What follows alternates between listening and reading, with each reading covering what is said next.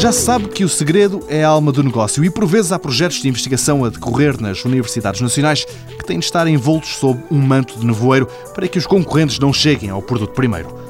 O professor Luís Pereira, na Universidade de Aveiro, tem em mãos um projeto com essas características. Quase a conta-gotas, este professor vai revelando o que pode ser conhecido. É o desenvolvimento de sensores específicos para detecção de doenças também específicas. Quais doenças? O professor não abre o jogo. São doenças do trato infeccioso, portanto, bactérias. E é um biosensor para detectar estas misteriosas bactérias que está a ser desenvolvido. A ideia, explica o professor Luís Pereira, é chegar a dois produtos distintos. Um objetivo é um objetivo, imaginemos, clínico clínico e o objetivo clínico é ter um equipamento. Não é grande porte, nós estamos a falar de um equipamento que será pouco maior que um computador de mesa, por exemplo, que terá resultados quantitativos relativamente a uma patologia específica.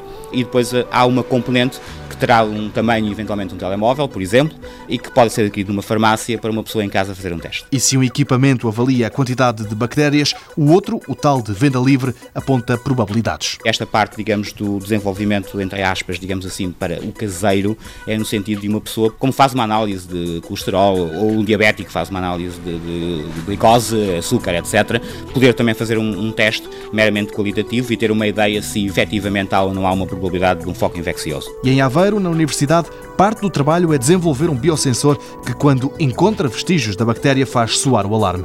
Luís Pereira acredita que ainda este ano vai ter um protótipo nas mãos.